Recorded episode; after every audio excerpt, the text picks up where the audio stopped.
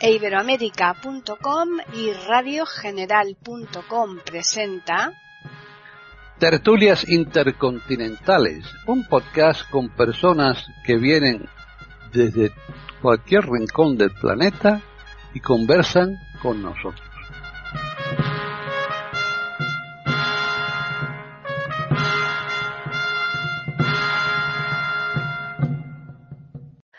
Tal? Bienvenidos otro día más a Tertulias Intercontinentales en iberoamérica.com. Soy Paquís Sánchez Galvarro y hoy estamos en pleno total. Vamos, aquí absolutamente todos puntuales. Eh, estamos aquí porque hemos venido, evidentemente, y es que hemos venido para hablar de un tema muy, muy interesante que son los ritos funerarios. Voy a irlos saludando y ya después comenzamos a, a hablar sobre este tema. ¿Qué tal, Devis? Hola, muy buenas tardes a todos. Es un placer, naturalmente, volver a estar con vosotros. Y nada, un saludo. Espero que el tema les resulte interesante. Son saludos a la audiencia de este podcast y a los contertulios. Bueno, ahora vamos a saludar a Hilario. ¿Qué tal? Hola, amigos y amigas o amigas y amigos. Aquí estamos un día más. Ahora vamos a saludar a Jorge Muñoz, que hoy sí que está. ¿Qué tal, Jorge? Hola, Paqui. Hola, queridos amigos de la tertulia. Eh, contento de compartir nuevamente con ustedes y con nuestros auditores y espero que disfruten tanto como nosotros. Bien. Seguimos con René. ¿Qué tal, René? Bueno, hola, ¿cómo les va mis queridos amigos? Un placer como siempre estar acá en Tertulias Intercontinentales de iberoamérica.com y mm, con los amigos acá con tertulios, todos completos hoy, lo cual me da mucho placer, y con los queridos oyentes para este tema que es un tema bastante interesante dentro de lo cultural, ¿no? De costumbrista de cada, de cada religión y de cada pueblo. Y ya finalizamos desde Colombia con María Eugenia de Hart. ¿Qué tal, María Eugenia? Hola, Paqui. Y un saludo y un abrazo para mis queridos contertulios. De verdad, es tan especial esta reunión que tenemos semanal. Y por ende, a los oyentes, a los que nos escuchan, creo que el tema de hoy, como a todos nos atañe en una forma u otra, les va, les va a llamar la atención. Bueno, pues ya comenzamos con Davis eh, desde Italia para que nos cuente a ver qué, ha encontrado de interés ¿no? en este tema de los ritos funerarios. Claro, los ritos funerarios son una cosa que efectivamente es muy interesante. Eh, es muy interesante porque es interesante ver cómo para despedir a los seres queridos nosotros tengamos una necesidad que es la necesidad de un rito. Porque para despedirnos de nuestros seres queridos tenemos la necesidad de un rito. que es un rito? Bueno, miren, es un tema muy interesante esos de los ritos funerarios. Yo puede que me largue demasiado, pero antes de entrar profundamente en el tema, me gustaría una introducción de carácter general. Una introducción de carácter general tomada por una obra mejor dicho, tomada de una obra que es bastante interesante y que estoy seguro los contertulios, por cierto, ya reconocerán y eso vale también para la audiencia. Voy a leer unas líneas solamente, ¿eh? no me largo demasiado, pero me gustaría empezar porque eh, me parece que hay una definición de rito que es muy, pero muy interesante. Es decir, vamos a ver, Hubiese sido mejor regresar a la misma hora, dijo el zorro. Si vienes, por cierto, a las cuatro de la, de la tarde, ya desde las tres comenzaré a estar feliz. Cuanto más avance la hora, más feliz me sentiré. Al llegar las cuatro me agitaré y me inquietaré. Descubriré el precio de la felicidad. Pero si vienes en cualquier momento, nunca sabré a qué hora preparar mi corazón. Es bueno que haya ritos. ¿Qué es un rito? dijo el principito. Es algo también demasiado olvidado, dijo el zorro. Es lo que hace que un día sea diferente de los otros días. Una hora de las otras horas. Mis cazadores, por ejemplo, tienen un rito. El jueves bailan con las jóvenes del pueblo. Entonces, el jueves es un día maravilloso. Me voy a pasear hasta la viña. Si los cazadores bailaran en cualquier momento, todos los días se parecerían y yo no tendría vacaciones. Eso es un rito. Un rito es una ceremonia. Una ceremonia que hace que un día sea distinto de los otros días. Que el rito, por ejemplo, para la sepultura de una persona sea, sea distinta de, una, uh, de, un, de un rito funerario por otras personas es la identidad de las personas, es el vínculo que nos, que nos ata a los seres queridos, que rinde especial un día tan trágico como el, de, como el de la separación definitiva o no de los seres queridos. Voy a concluir esa intervención diciendo una cosa. Estos ritos desde la antigüedad efectivamente nos demuestran una cosa bastante importante, que con estos ritos la gente no quiere olvidarse de los seres queridos, que los seres queridos pueden eh, vivir otra vida después de la muerte, porque un rito normalmente es una ceremonia que es de naturaleza religiosa, naturalmente. De momento lo dejo aquí para que los contertulios puedan desarrollar mejor que yo, naturalmente, ese tema tan interesante. Bueno, eh, mejor que tú. Aquí cada uno pone su aporte y todos son interesantes. Bueno, pues eh, seguimos con Hilario. El tema es los ritos funerarios y los ritos funerarios son muy amplios, muy diversos y también muy complejos. El rito efectivamente es una ceremonia eh, en la que se manifiesta algo, una evocación, un recuerdo o una invocación en forma de liturgia religiosa, también en forma de danza, porque hay países en los que se baila, se canta y se come cuando hay un muerto.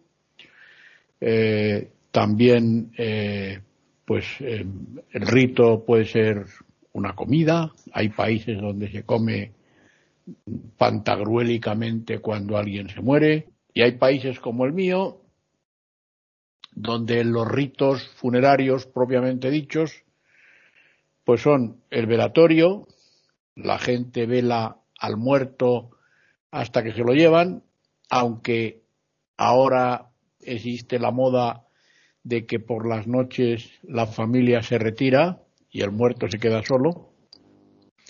Eh, después eh, el entierro, en el que la gente va allí. Eh, hay muertos a los que se les dice una misa o un acto religioso, depende del, de la religión que se profese. Y luego vienen las exequias, que se llaman así, y que son las, misas o los funerales que, se hacen eh, pidiendo a Dios que acoja al muerto en su seno, que le dé lo mejor, que el viaje pues sea bueno, sea feliz, sea satisfactorio, etcétera, etcétera, etcétera. Eh, yo creo que el rito es necesario. A mí me gusta yo que mm, soy agnóstico, eh, a mí el rito me gusta como fenómeno y yo tengo un montón de ritos grabados, un, un, montón, muchísimos, cientos de ritos grabados de todo tipo, no solo funerarios, sino otro tipo de ritos, como puede ser el vudú o como puede ser otras, otros, otros ritos, porque me gusta, mm, me gusta contemplar el fenómeno, ese tipo de fenómenos, ¿verdad? La palabra fúnebre viene de difuntos, viene de lúgubre, viene de oscuro, viene de tenebroso, viene de negro, de color negro, se entiende, de oscuro. De ahí viene la palabra fúnebre. Eh, desde que un muerto se muere, perdón por la redundancia, hasta que es enterrado. En unos casos se le dice una misa de cuerpo presente. En las ciudades grandes eso no existe. Generalmente no existe. Hay veces que se le dice la misa de cuerpo presente en el mismo velatorio, en el mismo tanatorio. Tanatos, en griego ya sabéis que es muerto. Eh, y en el mismo tanatorio se les dice la misa. Ahora es un rito también la cremación, es decir, el inicio de la cremación, porque eh, quemar a un muerto eh, dura cuatro o cinco horas, se le mete en un horno de crematorio y, y se le, bueno, se le hace ceniza, menos los huesos, ya sabéis que los huesos no, no se les puede hacer ceniza, los huesos se tienen que machacar, se tienen que moler, yo no lo sabía, yo eso no lo sabía. No lo he aprendido preparando el programa, porque lo he aprendido mucho antes, porque ya sabéis que a mí me gusta este tipo de fenomenología y yo mm, pues eh, llevo más de 40 años eh, metido en estos rollos, ¿verdad? Que para mí son pues un, juego, un juego maravilloso, un juego magnífico, ¿verdad?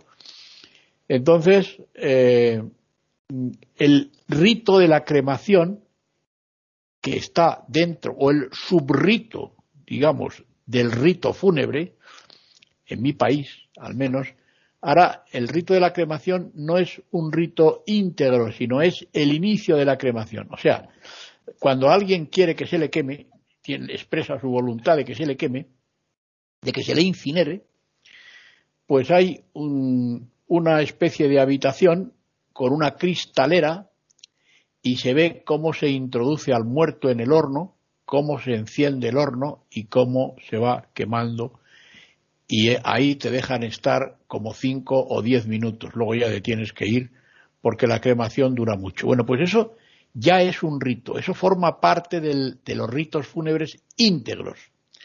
En otros sitios, en los pueblos sobre todo, sí se dice una misa de cuerpo presente antes de enterrar al muerto.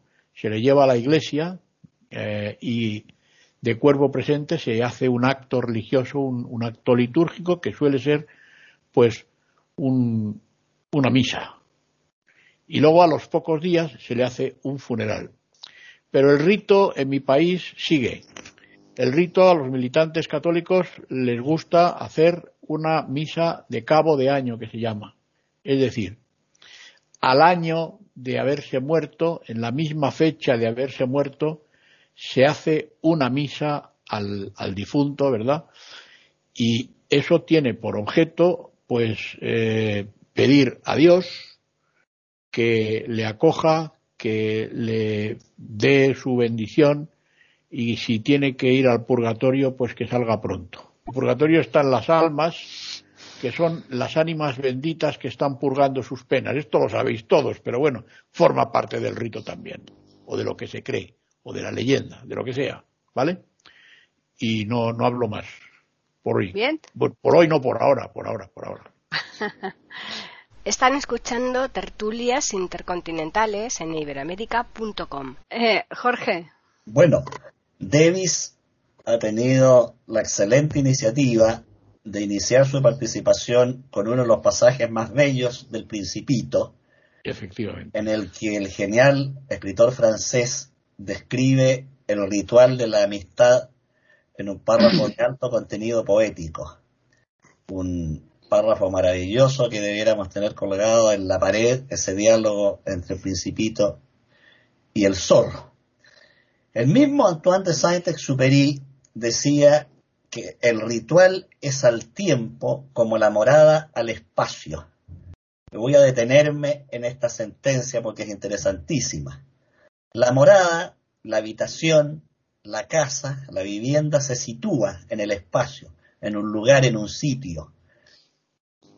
Acoge a quienes la habitan, a sus ocupantes. Les da un sitio y un domicilio. Juan y Esther viven en la calle tanto, número tanto. Los sitúa. El ritual nos da un domicilio en el tiempo, durante el tiempo que dura aquel rito.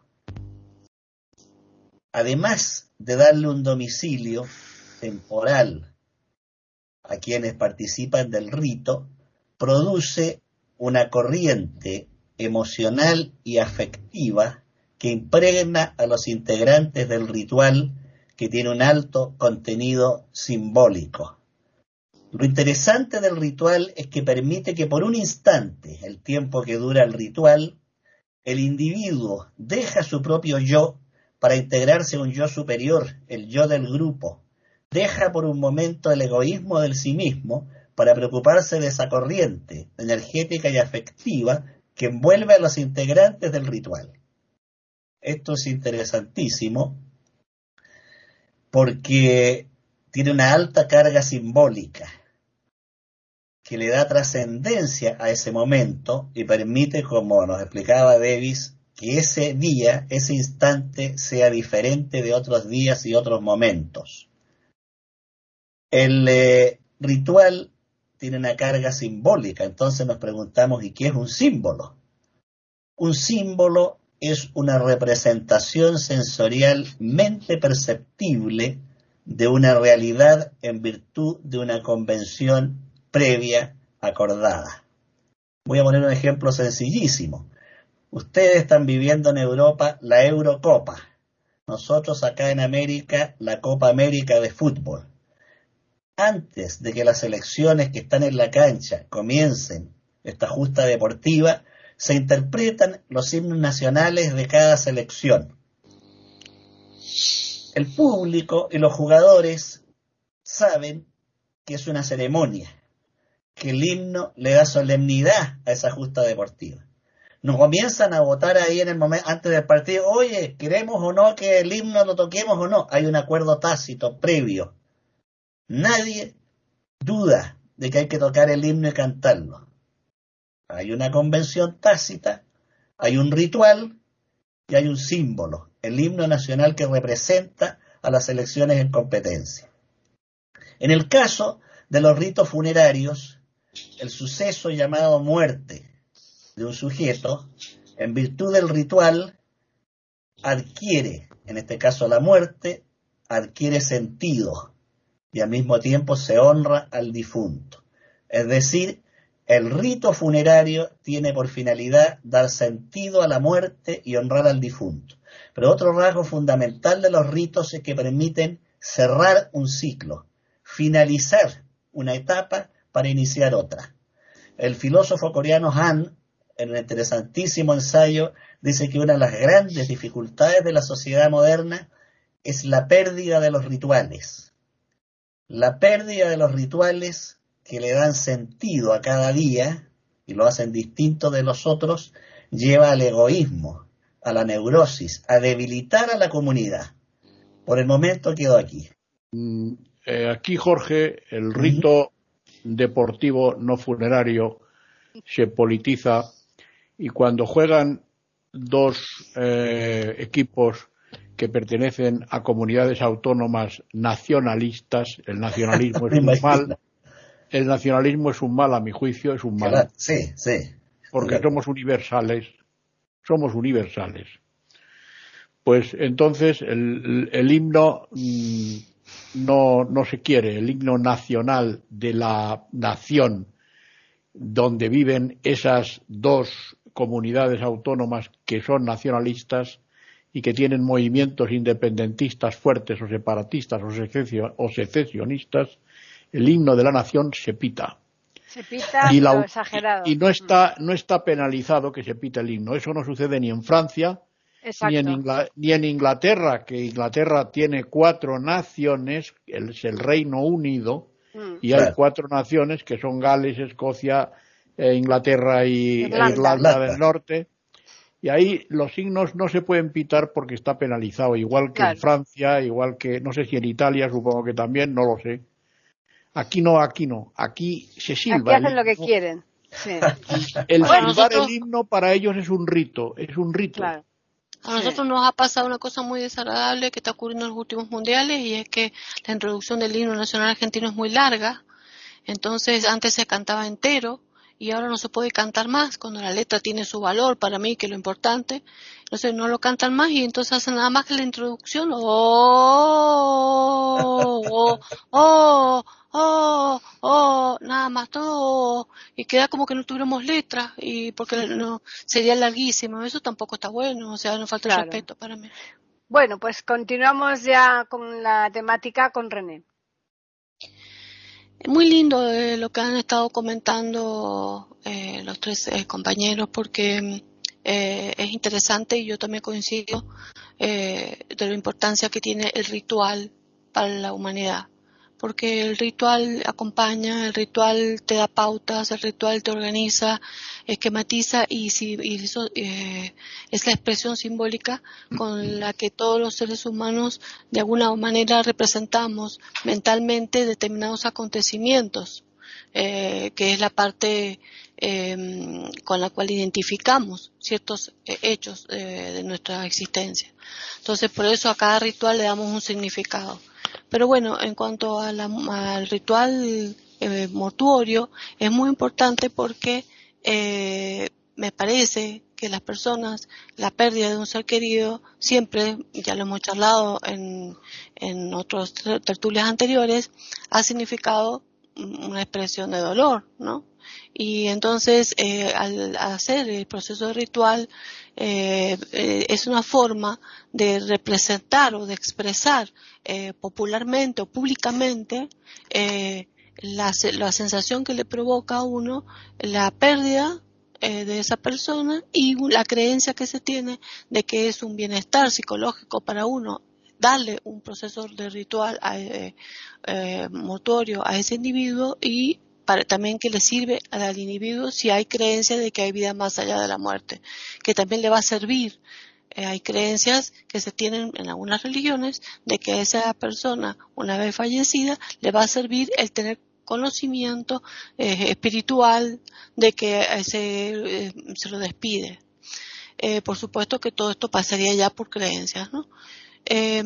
Los rituales van variando según es una costumbre milenaria y se ha visto en todos los pueblos eh, y como dijo bien Hilario eh, depende no hay lugares eh, aún en, la, en, el presente que lo, lo, hacen como si fuera una festividad pero en general eh, y hay inclusive acá tribus indígenas que hacen fiesta eh, y beben y alrededor de la persona que ha fallecido. Eh, y bueno, los egipcios que tienen la costumbre de momificar y de y también muchas tribus acá americanas hacían momias. Y hacían muy parecidas a los egipcios a pesar de que están en un extremo distinto del mundo eh, de momificar y de colocarle utensilios este que eh, eh, pensando con alimentos, con las pertenencias, pensando que el espíritu de esa persona que ha fallecido se va a servir de esos elementos eh, que le pertenecían o que va a necesitar alimento para el más allá, porque pensando que va a seguir comiendo en el más allá, eh, hay, toda una cuestión mental ¿no? y de creencias. Pero en general siempre eh, se va o a un ritual o directamente a la cremación directa o al entierro directo. Y mm, si bien lo más común ha sido siempre para nosotros nosotros a nuestra edad, nuestra generación, ¿no? Que exista eh, dentro de estos rituales eh, el decoro, eh, la liturgia, este, todo lo que es esa parte ceremonial, inclusive un poco de magia y todo lo que es este, todo, lo, todo, este proceso que, que, conlleva ¿no? todo lo que es la continuidad, porque eh, se sigue después haciendo eh, misas este, o recordatorios o celebraciones eh, post-mortem al año o en, la, o, en el Día de Todos los Muertos, eh, hacer recordaciones. Eh, hay gente que no, que no, que es atea, que no cree que hay vida más allá de la o es agnóstica y no le interesa ni el ritual, ni le interesa nada, piensa que una persona ha muerto, que no queda nada y va a la cremación directa. Pero lo que yo quiero rescatar es eh, algo que también interesante que comentó eh, Hilario y es el cambio que ha tenido la sociedad y parece porque lo, por lo que comentó él ha ocurrido, está ocurriendo en el mundo entero porque yo lo he notado acá también en mi país y quería justamente eso saber si los demás países viven la misma situación eh, que por más que sean católicos por más que estén acostumbrados al ritual eh, eh, donde se hace todo lo que es la hacer el proceso de velatorio inclusive una misa de cuerpo presente o una misa en el tanatorio, como dijo él. Eh, después eh, también, eh, inclusive las palabras alusivas de un amigo en despedida. y después, este, antes se lo velaba 24 horas, otros velaban 48 horas. Cada vez se fue acortando más el tiempo y ahora las salas de velatorio no hablemos de la pandemia, eso es un tema aparte, ¿no? En casos comunes, eh, empezaron a cortar sus horas, se cierran las casas de velatorio a las seis de la tarde, por ejemplo, y listo, la gente se retira a su casa, ya no existe más el velarlo durante la noche, donde se queda todo un familiar, los familiares acompañando a los familiares más directos, esposas, padres, hijos, cosas así. Eh, y al día siguiente después la, las exequias directamente llevándolo a través de todas las pompas, llevándolo a través de la carroza hasta el cementerio para hacer el entierro o al crematorio. Eh, todo eso se ha ido acortando y ahora directamente cada vez a tres horas, a dos horas, a cuatro horas, a cinco horas, a las seis de la tarde todos se retiran, después esperan, si es un, por ejemplo, un feriado o, es viernes, sábado o domingo, se espera el lunes y después el lunes pase a tal hora que le entrega una bolsita con las cenizas de la persona. Entonces eso, eso ha ido cambiando y se ha ido cortando y se ve que yo, hay gente que está muy afectada por esto y otras que no le provoca ningún, ningún trastorno psicológico, ¿no? Eso creo que está en el interior de cada uno. Ya lo desarrollaremos, desarrollaremos después. María Eugenia. Bueno, realmente muy interesante todo lo que están diciendo y cualquier cosa que yo diga ahora va a ser junto con y además de lo que ya han señalado, que ha sido todo realmente muy importante. Eh, empezando por el principio, más o menos, es como yo había iniciado la, idea. Eh, me gusta pensar y contemplar a ese momento elusivo en el que un animal primate se volvió humano. Nunca vamos a saber exactamente cómo fue. Eh, es interesante saber también que los animales también de alguna manera señalan la muerte, muchos de ellos por lo menos, en diversas formas. Pero el animal que se humanizó, que reflexionó ante algo que era que intuía que era más grande que él o ella misma, quien quiera que haya sido esta primera idea, ¿no es cierto? Entonces esa persona reflexiona y tal vez una de las primeras cosas de reflexión fue la muerte con un sentido, con una experiencia más allá de simplemente lo que ocurría cotidianamente. Esa experiencia de muerte, pienso yo, es lo que lleva a lo que estamos hablando, ritos fúnebres. Acordémonos que nuestros primos hermanos, tal vez, los neandertales, que duraron tantos miles de años y que no siguieron evolucionando como nuestra especie humana, pero en los neandertales se ha visto que también no solo enterraban a sus muertos, sino adornaban las tumbas. Esta idea de rito como, como la, eh, la morada al espacio, el rito al tiempo que dice Jorge, que es una cosa tan, tan profunda y tan maravillosa. Esta parte de los ritos nos lleva entonces a esa experiencia en el animal que adquiere en algún punto esa visión interior intuitiva, insight, que se llama trascendencia. Y la trascendencia es lo que conduce a hacer algo con esa experiencia. Para mí ahí empiezan los ritos. Abuelo de pájaro y en una forma muy rápida, me refiero ahorita al, historiador francés Philippe Ariès, que se, ha se dedicó tanto a las experiencias cotidianas humanas, familias, etcétera, y se, se interesó en lo que era el concepto de la muerte en Occidente, particularmente. Y muy rápidamente es pensando, según él cuenta, cómo en el período greco-romano y la primera parte de la era común, la muerte era tan cotidiana, tan permanente, era algo tan experimentado por todos, se pagaban los respetos, se seguía la vida se pagaban los respetos con ritos. El primer cambio que él señala, eh, cuando empieza el individualismo, cuando se empieza a percibir la muerte como la destrucción del yo, cuando empieza a surgir un temor creciente a lo que podría ser una vida después de la muerte, cuando se piensa más en un juicio final, cuando hay intentos para garantizar pasar a mejor vida, como se ha dicho muchas veces, esto empieza más o menos en el siglo XI hacia adelante.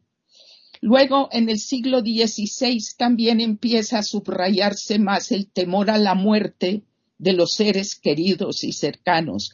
En cada una de estas etapas, desde los neandertales adornando sus tumbas, ya estamos hablando de ritos fúnebres que tienen que ver con esto que llamamos trascendencia, algo más grande que nosotros mismos.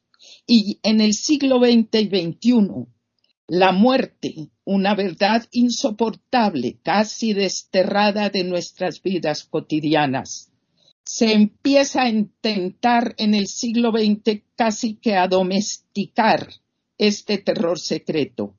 La historia y patología de nuestras tensiones intelectuales y psicológicas frente a la muerte, empieza a producir algo que la doctora Elizabeth Kubler-Ross, de quien hemos hablado en otras oportunidades, la psiquiatra suiza americana, que se metió de lleno a mirar cómo estábamos en Occidente en el siglo XX manejando el tema de la muerte y fue encontrando con alarma, ella fue la que dio la voz de alarma, del terrible daño que se producía en nombre de un supuesto progreso, erradicar los rituales, considerar cualquier cosa de trascendencia o de, ritual como una señal de ignorancia. Como segundos. Como dice el rabino Harold Kushner, una época que se empezó a especializar en apagar fuegos sagrados. Y fue con el comienzo de Elizabeth Kubler-Ross y con, ella, con esto termino esta primera parte, donde empezamos a tener que estudiar el efecto que ha sido terriblemente nocivo de la erradicación o el intento de erradicar la trascendencia erradicando, entre otras cosas, los rituales. Después desarrollaré más por qué esto ha sido nefasto. David. Bueno, eh, yo intentaría, dentro de los límites de lo posible, profundizar el concepto que empecé a desarrollar antes, diciendo unas cosas que, en todo caso, ya los contertulios han han profundizado y han tratado de una forma perfecta y como siempre, naturalmente. Es que el rito, el rito es una ceremonia, es una ceremonia que quiere seguir con la vida. Sí, se toma acto de que una parte de la vida se ha concluido, pero normalmente se cree que con este rito vamos a despedir un, un señor o una señora o un niño, desgraciadamente, o una niña, desgraciadamente también, obviamente, que pasan, como decía antes María Eugenia, a mejor vida. ¿Eso qué significa? Eso significa que con este, con este rito nosotros estamos considerando una persona como perteneciente a una, como que pertenezca a una comunidad. Y este pertenecer a una comunidad es una cosa importante. Es una cosa importante porque se dice que forma parte esta persona que se ha ido de mi vida, de mi comunidad, de mi persona, de mi memoria. El rito es un hacer memoria de algo. Mejor dicho, en este caso, de alguien. Y esa posibilidad que tenemos de recordarnos de alguien es muy importante, porque nuestra identidad depende de la manera en que nos acordamos de nuestros antepasados. Entonces, el rito, en este sentido, es una construcción de una comunidad, es una construcción de una posibilidad de compartir unos valores.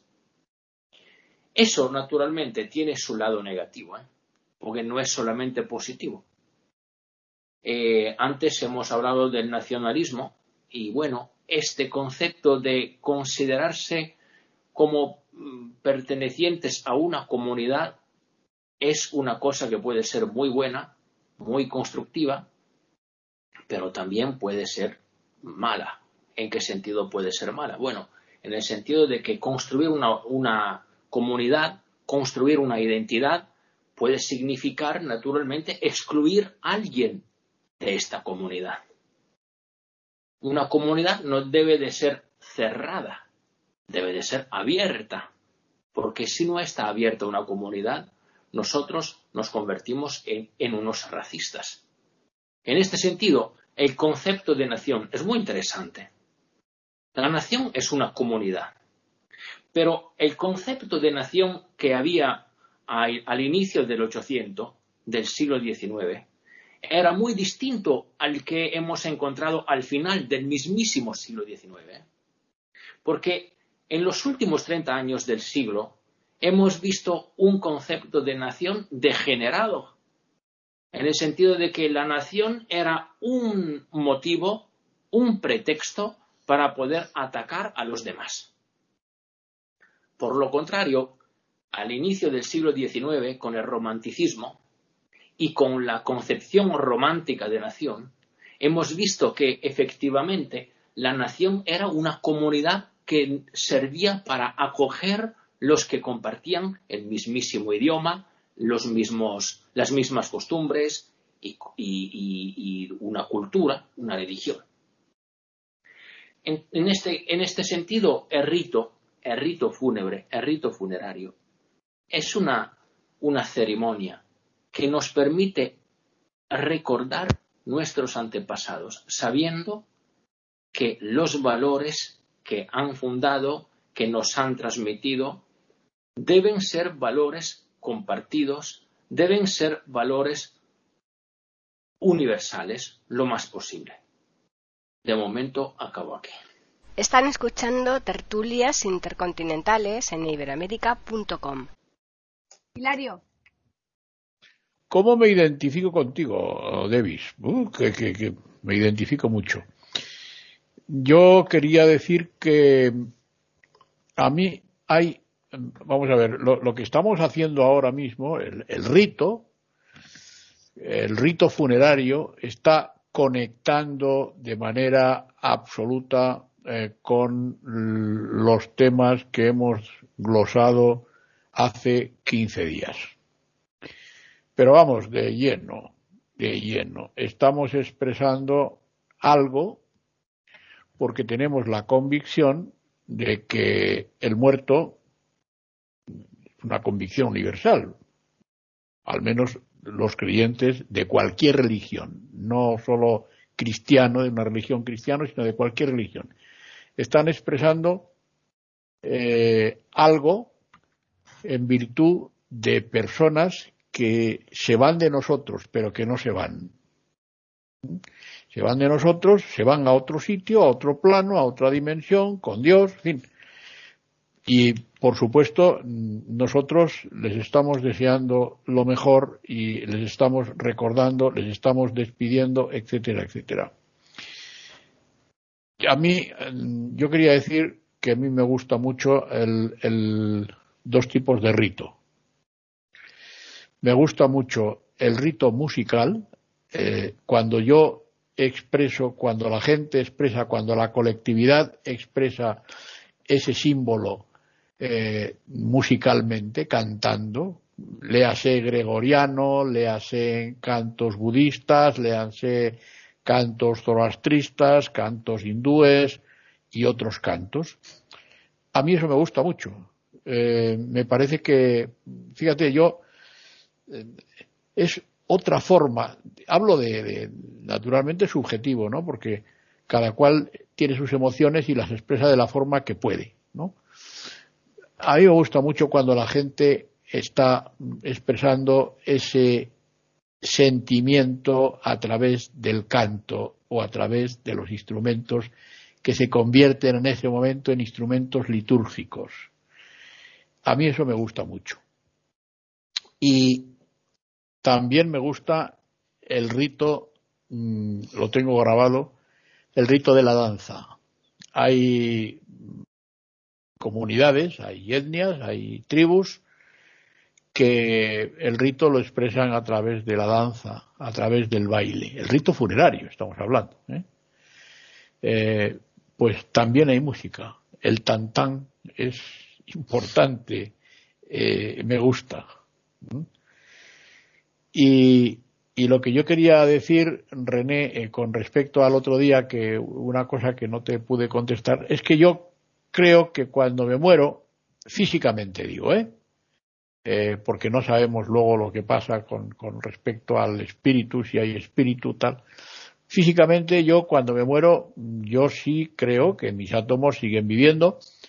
Bueno, es que siguen viviendo porque la, la energía eh, ni se crea ni se destruye, se transforma. Y los nuevos físicos dicen que la energía se presta, se toma y se paga. Eso es otra concepción distinta de la energía. Entonces, yo lo que creo es que cuando me muero físicamente me fundo con el universo. Y yo pienso que tú también te vas a fundir con el universo. Y desde un punto de vista profanísimo y analfabetísimo, a mí me vale. A mí eso me vale. Me voy a fundir con el universo. No sé si luego eh, mi alma, mi espíritu eh, estará en otro sitio, hará otras cosas y tal, pero yo me voy a fundir. Y el rito, mm, previsiblemente, si el muerto se entera, si el espíritu existe y tal, pues parece que eh, está ayudando al muerto a caminar, a hacer ese viaje final, supongo. he dicho. Bien. Jorge. Bueno, los egipcios han sido los campeones de la vida eterna, porque para ellos la muerte era un cambio de estado, una transición a otro lugar. Y por esta misma razón, la muerte estaba revestida para ellos de estrictísimos rituales, sobre todo cuando el fallecido era un vecino connotado.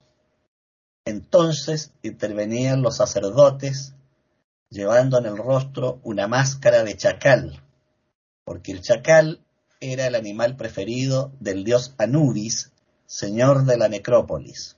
Entonces los sacerdotes, cubiertos con esta máscara, abrían el cadáver y procedían a extraer las vísceras. Esto requería profundos conocimientos de anatomía porque tenían que ser extraídas sin sufrir ningún daño y ser colocadas en el interior de jarras. Luego venía el cierre del cadáver que era envuelto en vendas empapadas en líquidos especiales.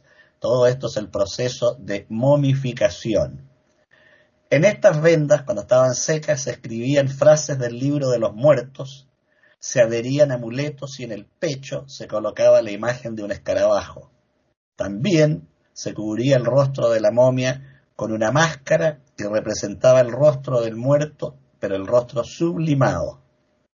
Enseguida, el cadáver era conducido al sepulcro, acompañado de los deudos, llevando en un carro las pertenencias más queridas del muerto. Vestuario, muebles, jarrones, joyas.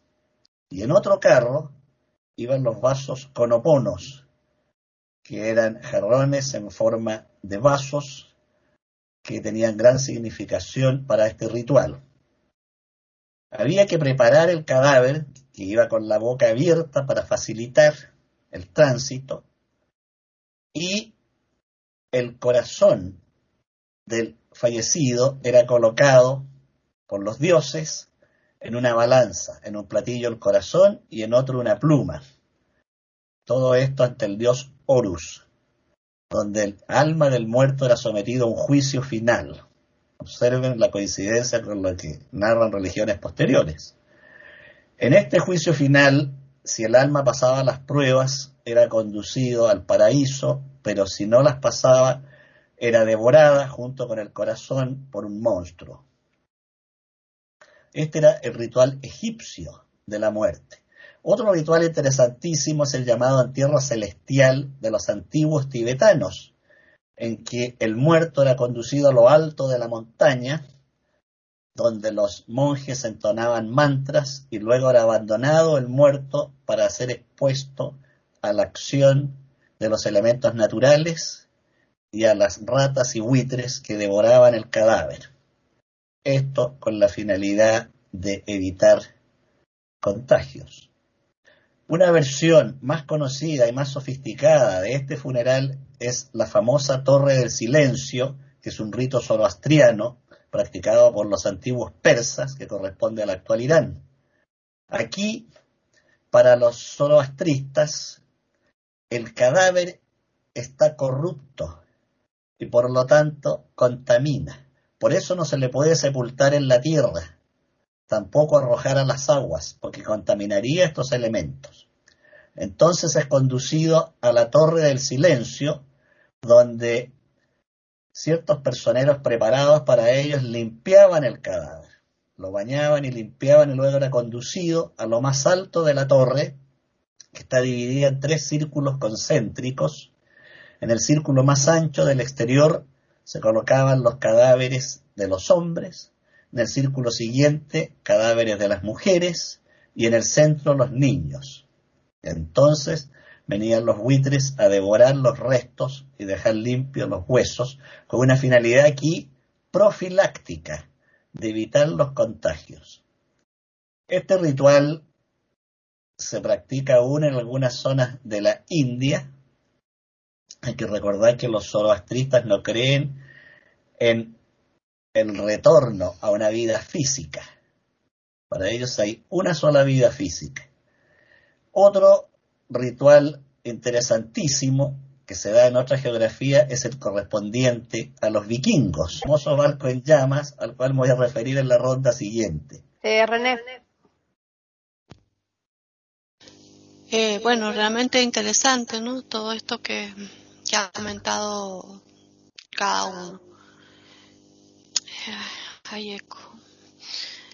Eh, realmente me ha encantado y, y, bueno, me apasiona. A mí también me gusta como Hilario los eh, todos los rituales. Me parecen fascinantes porque eh, porque justamente nos identifican eh, culturalmente, ¿ah, ¿no? Y, y, fíjense que, que hay lugares que tienen eh, eh, pueblos que a través de la historia han tenido rituales muy similares y otros que son totalmente disímiles según sus creencias y costumbres, según su geografía, sus climas y sus posibilidades. Eh, para contestar nada más una pequeña cosita que me comenta Hilario, eh, para mí eh, todo lo biológico, la atomicidad y la energía biológica de la Tierra eh, que tenga que pertenezca al planeta se transforma, evidentemente no se pierde, claro, la energía se transforma en otra energía siempre biológica o en otra energía pero que terrena.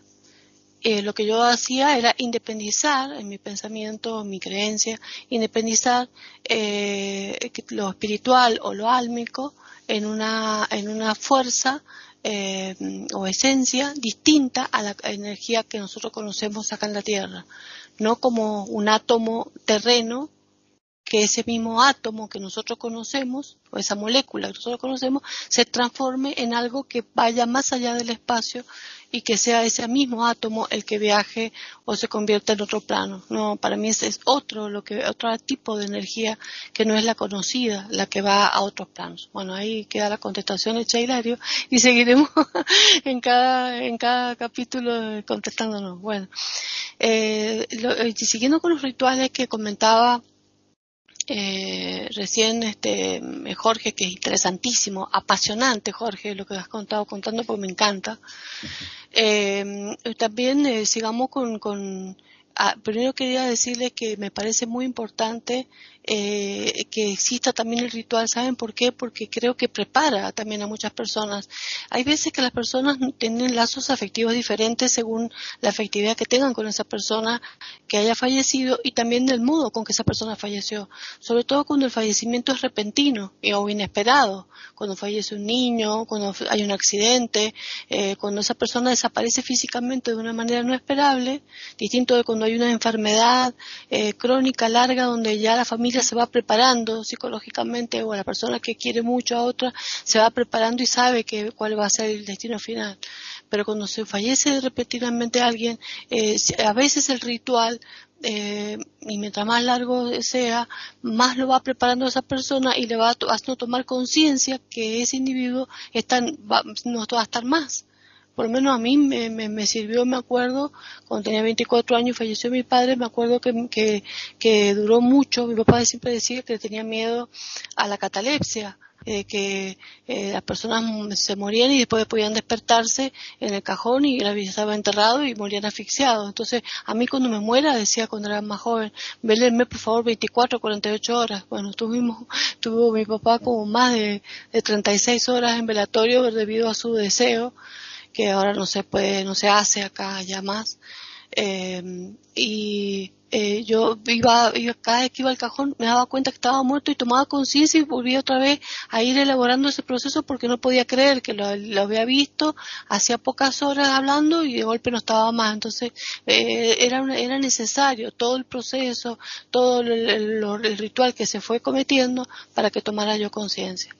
Y bueno, que, por último quería comentar que, que distintos que son los rituales del católico que conocemos nosotros comúnmente al judío, por ejemplo. Yo estuve en el ritual judío de familiares eh, que eh, me llamó tanto la atención como por ejemplo el cajón en vez de ponerlo soportado sobre esos soportes como columnas, lo ponen en el piso con un manto grandísimo arriba oscuro con la estrella de David, em, las velas igual eh, o las luminarias igual, la estrella de David atrás en vez del crucifijo eh, el rabino eh, hablando en palabras en hebreo y todos orando, o sea que todo eso es muy similar, con la diferencia que cuando después se traslada en la carroza hacia el cementerio judío, ellos tienen el, el aninut, que es este todo un proceso que debe durar lo que pida el familiar más directo, que es el sufrimiento, el grito de dolor eh, que, que eh,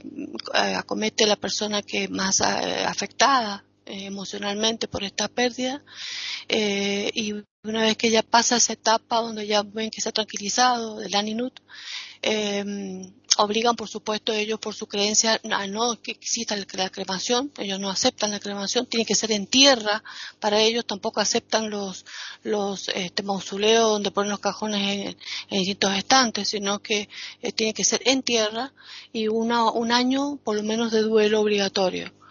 Eh, y eh, cuando hacen eh, las mujeres a las mujeres y los hombres a los hombres el lavado del cuerpo tienen que lavarlo hay, hay bañeras eh, que están en, el cementerio judío que donde los tienen que lavar al cuerpo para la purificación y después lo amortajan para colocarlo después definitivamente otra vez en el cajón y finalmente llevarlo a enterrar bajo la tierra.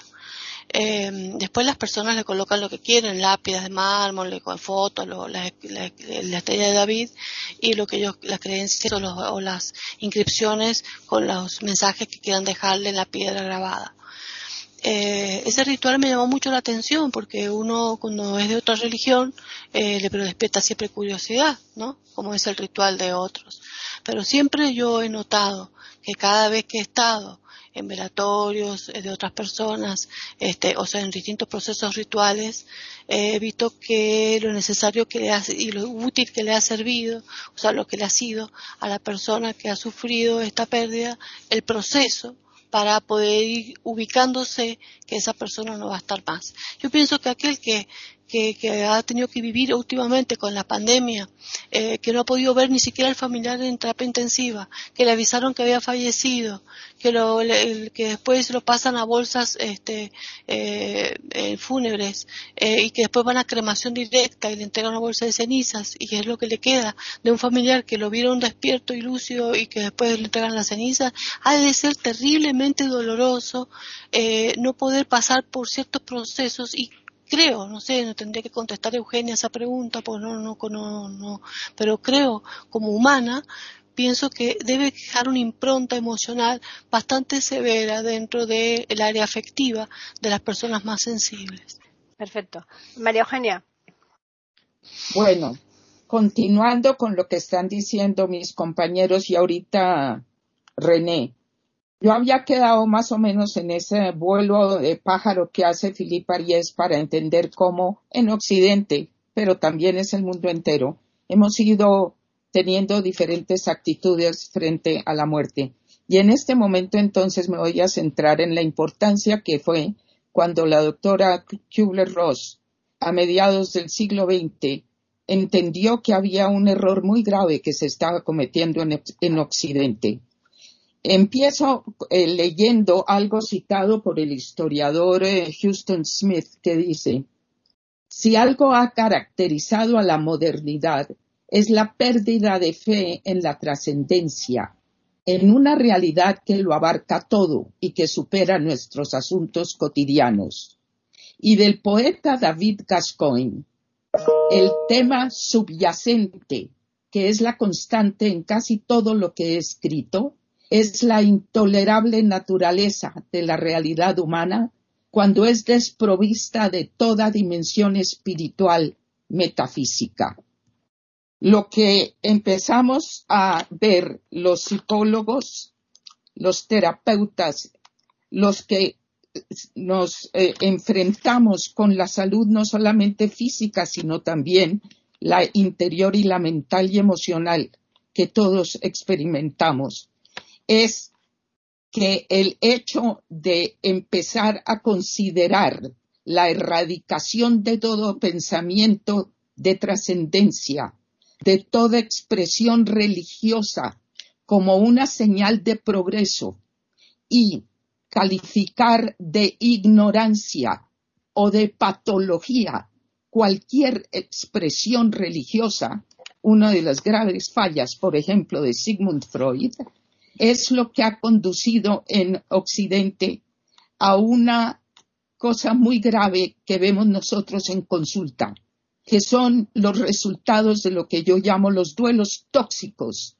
los que no tuvieron canales. Los ritos nos ayudan a ir caminando sobre las brasas ardientes que duelen y tienen que doler.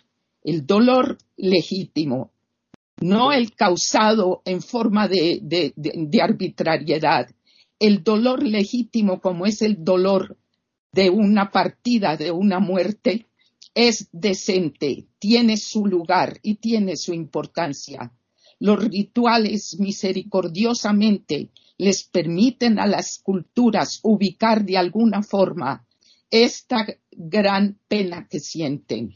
Como me decía alguna vez una de mis pacientes, Ay, el problema es que el duelo duele, el duelo tiene que doler y sobre esa pena tenemos que continuar hacia la vida. Entonces, esta erradicación de lo trascendente ha llevado a cosas que son absurdas realmente.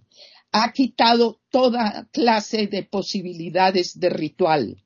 En alguna oportunidad recibí yo a una señora que estaba en una gran depresión y ella me contaba ella era una persona sin ningún tipo de creencia, se, se denominaba a sí misma como totalmente atea. Cuando murió su hijo, ella le entregaron las cenizas y fue con sus otros hijos. Y como no pudieron echar a un río las cenizas, que era lo que el muchacho había pedido por una serie de circunstancias, pasaron por un parque y, en sus palabras, como no creían en nada, esparcieron al lado de un árbol las cenizas. Cuando se estaban retirando, la hija dio vuelta y miró y estalló en llanto, porque varios perros se habían acercado orinando sobre las cenizas. Esto lo cuento para mostrar con un caso, con una instancia, lo que puede ser de brutal para la experiencia humana no contar con lo que estamos hoy tratando, que son los rituales, los rituales fúnebres, porque hay rituales de muchas índoles y todos tienen una gran importancia. Entonces, cuando vamos viendo la importancia que es en algunas de las expresiones religiosas, y si me refiero a religión, hablo de expresiones serias, no de superstición. La religión es exactamente lo opuesto al pensamiento supersticioso. Pero en las religiones es interesante ver cómo se contempla en Oriente y Occidente la importancia de reflexionar sobre la muerte con el fin de nutrir la vida, no lo contrario. Entonces, la religión es la respuesta del animal humano a esa visión interior, intuitiva, el insight que llamamos trascendencia. Por eso yo pienso que si bien el ritual fúnebre es para el muerto, es igualmente para el vivo que, presencia el ritual, porque le recuerda que él o ella tampoco son inmortales. Esta forma de que los seres humanos tenemos para poder atravesar por los desiertos de pena, que también son los que nos ayudan a crecer, y hacerlo en una forma que nos permita mantener una integridad interior. Eso es lo que es un duelo, eso es lo que es el ritual. Y con respecto a esto, hablo de, fíjense, por ejemplo, el miércoles de ceniza en el catolicismo, donde polvo eres y polvo te convertirás, ceniza eres, ceniza te convertirás, y ponen en la frente una cruz. En el judaísmo, el día de Yom Kippur, con esto termino esta parte. se supone que se viste la persona de blanco sin bolsillos para recordar la mortaja y el hecho de que no va a poder llevarse nada. Entonces yo cierro esta parte resaltando la importancia de volver a rescatar desde el pensamiento más avanzado y académico la importancia de lo trascendente y ciertamente de los rituales. David. Bueno, yo creo que para concluir este razonamiento que he empezado, tengo que decir un par de cosas bastante consecuentes, yo creo. Es decir, que el, rito nos ayuda, nos ayuda a gestionar nuestro dolor, a gestionar nuestra, nuestros sufrimiento, sufrimientos, nos ayuda mucho a despedirnos de los seres queridos.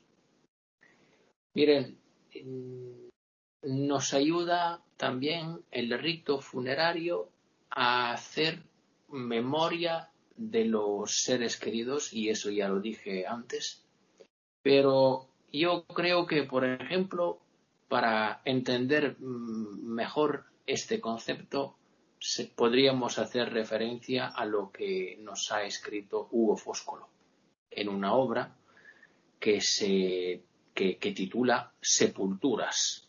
En italiano es Los i sepolcri. Ah, es una obra muy larga, así que no voy a, leer nada, sobre todo porque es en un italiano bastante incomprensible para los italianos, me imagino que para los españoles ya será bastante más complicado.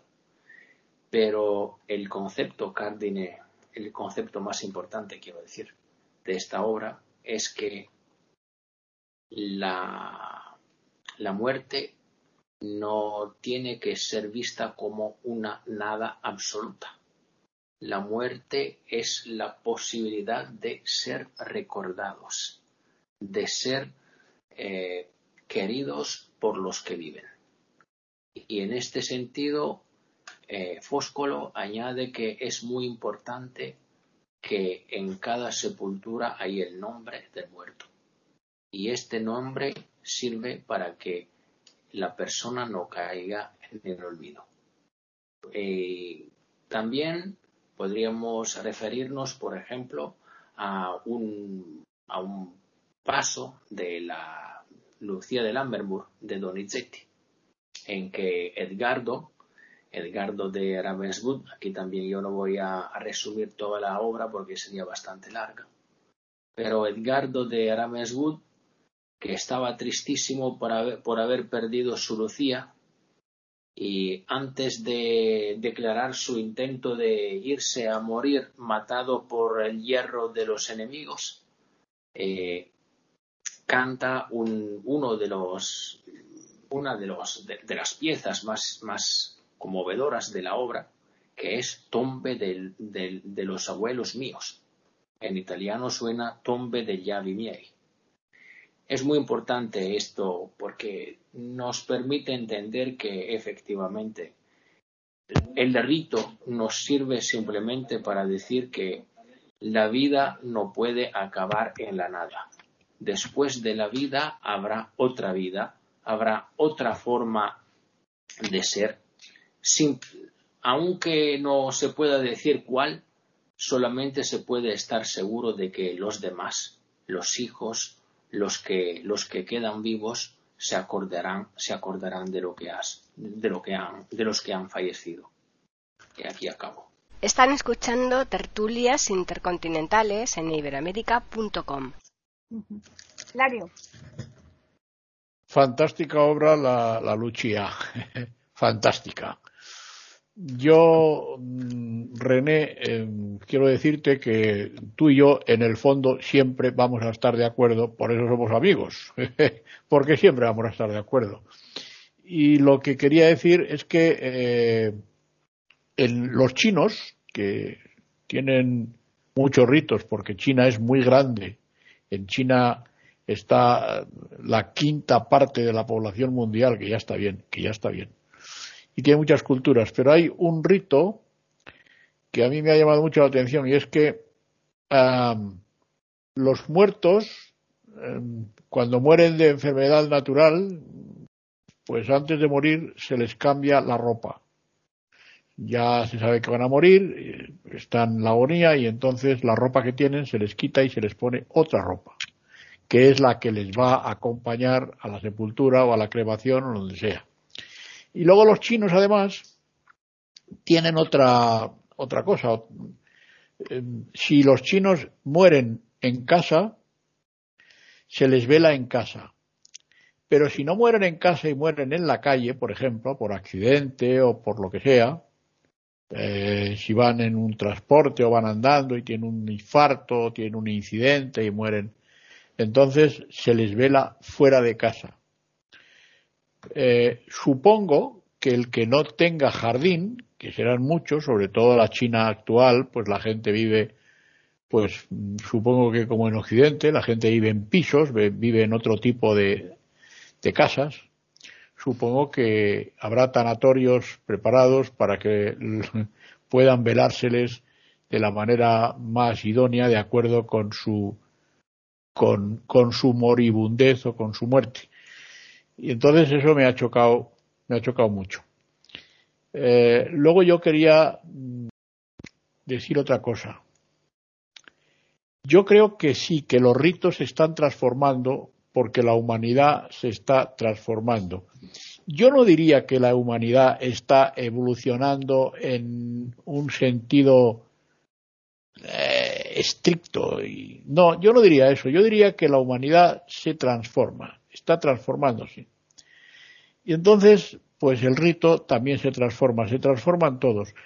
Yo creo que, que eh, todas las culturas, absolutamente todas las culturas, creen que, que no se acaba la cosa aquí, que cuando la gente muere, pues va a otros sitios. Por supuesto que de, milenariamente las culturas eh, han creído eso y el rito es milenario. El rito es tan antiguo como el mundo, como el mundo humano. Pero, pero yo creo que el rito se está transformando, pero no se va a perder. Se van a perder determinadas costumbres, se van a perder determinadas eh, formas rituales. Pero el rito nunca se va a perder, nunca. La gente no va a velar eh, por la noche, porque cada vez eh, eso se hace menos, eh, al muerto se le encierra en, las cámaras estas que hay ahora donde están los muertos para que no huelan mal, porque ahora los muertos no huelen mal. Si yo, yo por ejemplo he tocado muchos muertos y a los muertos ahora se les se les da crema para conservarles y entonces tú tocas la cara y te puedes llenar de grasa, sobre todo si la grasa es reciente, les tocas la frente y te puedes llenar de grasa si la grasa es reciente. Eh, entonces no mueren, no huelen por eso y porque además están en cámaras frigoríficas. O sea, tú entras a una habitación y eso es una cámara frigorífica, por lo menos aquí en España, supongo que en todo el mundo, eh, sobre todo en el mundo occidental, me imagino. Y tú tocas a, un ser muerto y está, pues ya no huele, ya no huele mal, no huele a nada. ¿Eh? Antes, cuando yo toqué un muerto, cuando tenía 11 años, toqué a mi abuela. Me acuerdo siempre, siempre me acordaré, porque es, un, es el primer muerto al que yo toqué. Y, y, y olía mal, ya olía mal. Ahora han muerto mis padres, yo he tocado a mis padres, y mis padres no, no olían. Y he tocado a mis amigos, a mis amigos queridos, naturalmente, algún primo, en fin, algún pariente, y ya no huelen los muertos. Ya, ya no huelen, ya no hay problema, porque las funerarias les, les ponen de manera, les preparan, les ponen guapos, vaya, les ponen guapos. Otra cosa que quería decir, eh, efectivamente, la, no es igual decir a mí que me quemen, mi padre decía a mí que me quemen y me tiren a un contenedor que me da lo mismo. Si, si no, si queréis deshaceros de mí, si no sabéis dónde meterme, si no sabéis, pues me da igual que me tiren no tengo ningún problema. Bueno, pues cuando murieron mis padres, él tenía la, voluntad de quemarse, y así lo hicimos. Él decía que le tirásemos por ahí, que no había ningún problema. Nosotros no, no pudimos tirar a mi padre a ninguna parte, no, no podíamos, nos, la idea nos, nos, era una especie de repelús de algo que no podíamos. Y entonces eh, mi padre está con sus cenizas, con su urna en un nicho porque no le y está con mi madre. Mm, efectivamente, yo estoy de acuerdo con vosotros, con me parece que ha sido René. Es difícil eh, coger la ceniza y tirarla por ahí. No, eh, a lo mejor es una cosa de tipo cultural, sentimental, no sé, pero no es fácil. ¿Mm? Entonces, pues, ¿qué queréis que os diga? Yo no, yo tampoco pude tirar a mis padres por ahí a un contenedor. Ellos querían quemarse y, por supuesto, que la voluntad que expresaron la hicimos, pero no nos era fácil arrojarles por ahí a un río, a un parque, a cualquier. No, no, no nos era posible. No. Yo cuando me muero, que hagan lo que quieran. No tengo problemas. Después de muerto me da lo mismo. Bueno, Jorge. Bueno, yo había iniciado en la ronda anterior otra ceremonia, otro ritual, que es el llamado de los barcos incendiados o barcos en llama que practicaban los antiguos vikingos. Por supuesto, esto lo podían hacer solo aquellos que tenían una gran riqueza material, que tenían barcos y naves.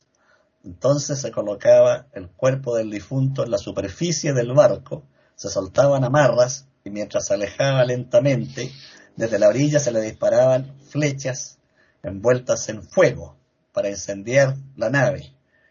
Esto simbolizaba el viaje, el tránsito del alma al otro plano. Los que tenían menos recursos podían construir una nave pequeña, colocar el difunto e incendiar la barca en tierra sobre un montículo. También existían para los vikingos los enterramientos y la incineración. De modo que estos rituales que parecen tan modernos han tenido también su historia anterior. Me voy a referir, antes de seguir al otro ritual, a una idea interesantísima que está en este libro, La pérdida de los rituales, de este filósofo coreano, que señalaba al principio, que dice que mientras los rituales permiten la narración, la pérdida del ritual nos deja solo con la enumeración. Y qué enorme diferencia hay entre la narración y la enumeración. Por otra parte, Albert Einstein dice en uno de sus escritos que hoy día tenemos una cantidad de conocimiento fabulosa que nunca antes tuvo ser humano alguno en la antigüedad y sin embargo somos cada vez menos sabios. Hecho este paréntesis, vuelvo a los rituales. Acá en América Latina, no sé si en Europa está, tenemos el llamado ritual del angelito, que es cuando muere un niño y el niño es llamado el angelito. En los campos de Chile se daba mucho esto desaparecido, entonces el cadáver del niño era vestido con una túnica blanca, se le pegaban a la espalda alas, que podían ser de cartón o alas de ganso, etc. Se colocaba este angelito en una silla sobre una mesa y todos los vecinos visitaban la casa donde estaba el angelito para rendirle los honores del caso y despedirlo y se colocaba un, lavatorio en el suelo donde los vecinos arrojaban monedas para financiar todo el velatorio y el ritual. Lo extraordinario es que muchas veces otros vecinos pedían prestado al angelito para reunir dinero y así el cadáver del angelito iba recorriendo de casa en casa y podía durar 10, 15, 20 días el funeral del angelito. Incluso terminaba completamente descompuesto y seguía mm. rotando antes de ser entregado a las entrañas de la tierra. Tengo entendido que en Argentina también se dio esto, se daba, en Caracas, en las tierras de los llaneros, también se practicaba esto, me imagino que en otras partes de Latinoamérica. También es bueno recordar otro tipo de rituales que constituyen una verdadera fiesta, y esto ocurre mucho en México. En México, cuando muere alguien, incluso se sacan sillas a la calle se cierra la cuadra porque llegan invitados de todas partes, no solo familiares, vecinos, y hay que darles tequila, pasteles, manjares, y puede durar varios días esta celebración. También para el Día de los Muertos, cuando se visita la tumba en México, se lleva comida a la tumba. Se hacen las famosas calaveras de azúcar, van grupos de mariachis que cantan y entonan canciones. Es una verdadera fiesta donde los vivos participan con los muertos de esta alegría colectiva. Quiero terminar con una experiencia. Hace poco yo les conté que falleció mi suegro, de 97 años, hace un mes recién, y fuimos al cementerio, recordé porque Hilaria hablaba de la música, y cada uno de los hijos, antes de bajar la urna a la tierra, hizo una despedida, expresando sus sentimientos frente a su padre y recordando pasajes que habían vivido con él. Luego los nietos repitieron lo mismo. Y enseguida cantamos dos canciones que a él le gustaban muchísimo. El tango Volver y una canción mexicana de José Alfredo Jiménez titulada Ella. Y fue un ritual que se hizo con gran emoción y sentimiento y en que se incorporó la música que ha estado presente en todos los rituales de todas las épocas. Quedo aquí. Bueno, eh, realmente eh, interesantísimo todo, ¿no? Y qué lindo que es eh, eh, tener este proceso, o me parece que es muy importante que las personas tengan este proceso de ritual, como hemos dicho antes, pero lo bueno me parece que sería que el ritual durara, como dijo Davis, que estoy de acuerdo con él en ese aspecto, toda la vida, de tal manera que esa persona que dejó una huella eh, una impronta en el corazón de los más allegados pudiera inclusive llegar a sus descendencias a través de la tradición, ¿no? Es decir, que se recuerde a esa persona que ha fallecido, eh, los que están más cercanos, eh, cada año que se cumpla del aniversario de fallecimiento o aniversario de cumpleaños o en las fiestas, eh, pero no, no con depresión ni con tristeza, sino con la alegría de saber que estuvo que se, se, lo amó, que se lo quiso, o qué obras importantes hizo, o qué dejó para nosotros eh, en nuestro corazón, o en nuestro, o qué cosas importantes eh, dejó en la sociedad. Depende, por supuesto, de cada ser humano, qué características tuvo, eh, su cultura, su, su, sociedad, su entorno, y, y, por supuesto eso va a variar. Pero qué, qué lindo es eh, que uno también reciba esto de, para pensar que en la trayectoria que todos tenemos, antes de partir, también debemos pensar de ser cada día mejores en lo posible para que, o, ayudar en lo posible, o ser solidarios en lo posible, para que a, aquel, eh, cualquiera, no importa quién, no es que estemos recordando a quién ni cómo, pero que el día que no estemos, eh, nos recuerden y que sirvamos para algo o para alguien, que seamos este, partícipes de la afectividad en la parte mental y, emocional de lo que sería lo que podemos simbolizar con el corazón de los que están eh, vivos. Eh, si, como dice Davis, estamos o no estamos más allá, eh, son creencias. Eh, yo, bueno, yo, ustedes saben que yo creo en todo lo sobrenatural, entonces por eso me parece muy importante eh, que las personas que siguen vivas eh, evoquen a, la, a la persona que se fue, porque pienso que cada evocación positiva de amor es como un regalo que se le brinda al, al, alma que está en otro plano. Yo por lo menos he leído que las almas que están en otros planos reciben esa energía afectiva eh, en el recordatorio de esas personas. Por eso las misas, por eso el recordar eh, a través de, de, cualquier evocación, un comentario o una celebración cualquiera. Entonces, no es que hagamos, no, no, estoy muy de acuerdo con lo que hacen muchos mexicanos, que le ponen el Día de Todos los Muertos, eh, el espacio en la mesa, y hacen el pan de muertos, y, ponen eh, calaveras eh, de, caramelo. Yo no, yo no hablo de, Halloween también que hacen los, los, los, norteamericanos. Esas cosas quizás no es mi costumbre, no, tampoco me interesa. No materializar la cosa, sino hacerlo emocional, mental, espiritual, a través de una oración, de un buen recuerdo, pienso que es como un regalo, como si le regaláramos eh, el amor, justamente, que es una energía que, esa energía sí, el amor como energía, es para mí eso sí que es universal y cósmico. Está acá y está allá, y es igual en todas partes, es así que no tiene transformación. Y ese amor, esté aquí materializado o esté en otro plano, siempre es el mismo. Y que ese amor se pueda manifestar tanto en este plano como en el otro, pienso que si nosotros cumplimos con el recordar, eh, tanto en el ritual del momento de la muerte como en los rituales en el trayecto a través de, toda la vida nuestra y si se lo podemos contar a nuestros descendientes para que guarden un recuerdo efectivo de ese ancestro, qué lindo que es, ¿no? Que, que ese amor se siga prolongando a través de las generaciones y generaciones hasta que algún día, por supuesto, tendrá a desaparecer. Eh, pero eso me parece que es muy importante, importante y valioso, ¿no? Eh, que ese amor se manifieste. Y que listo, quedo acá. María Eugenia. Bueno, recogiendo mucho de lo que estamos escuchando, yo diría lo siguiente, por supuesto, como dijo tal vez Hilario, es cierto que las cosas evolucionan, van cambiando, y entonces los rituales cambiarían también, por supuesto que sí.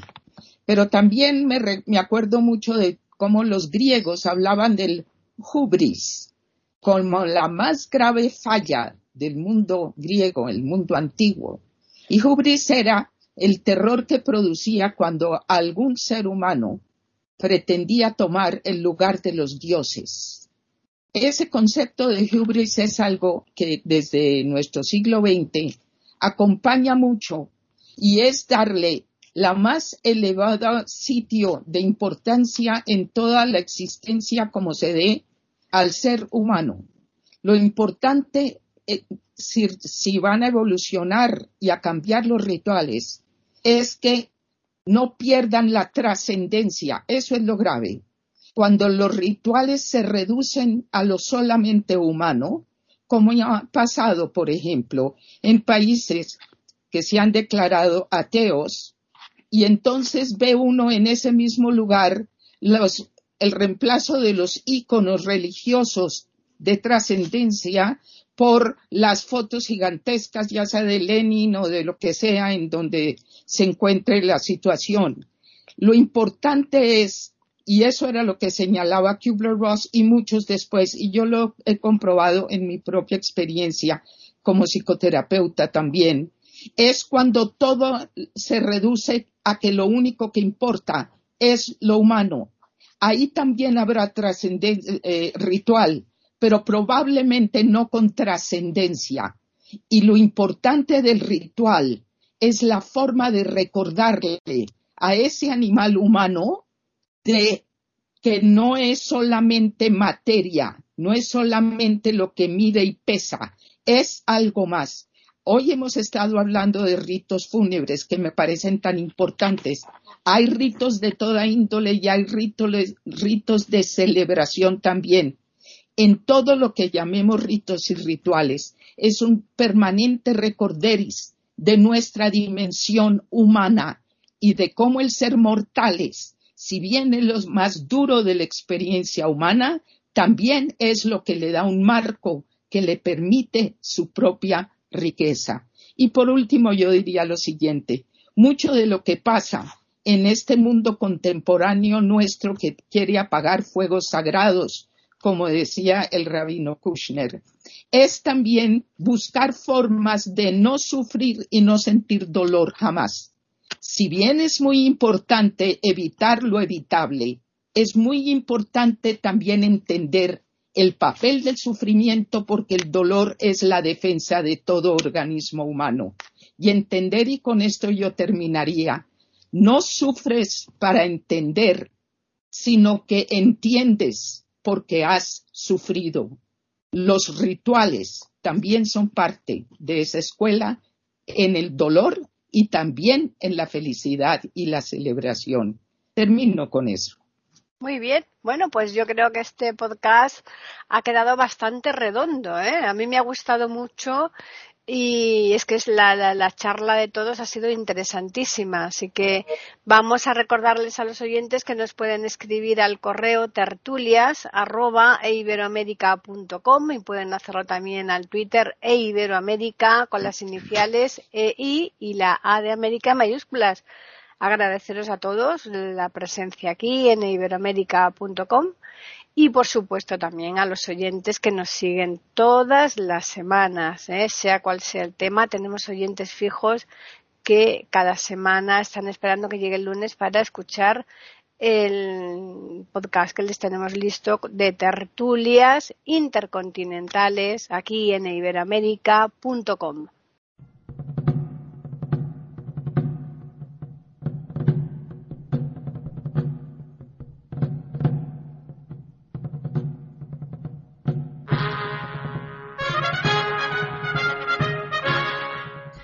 acabamos de ofrecerles el podcast de tertulias intercontinentales. Aquí en iberoamérica.com y radiogeneral.com. Regresen la semana que viene para un nuevo episodio. Hasta la próxima semana.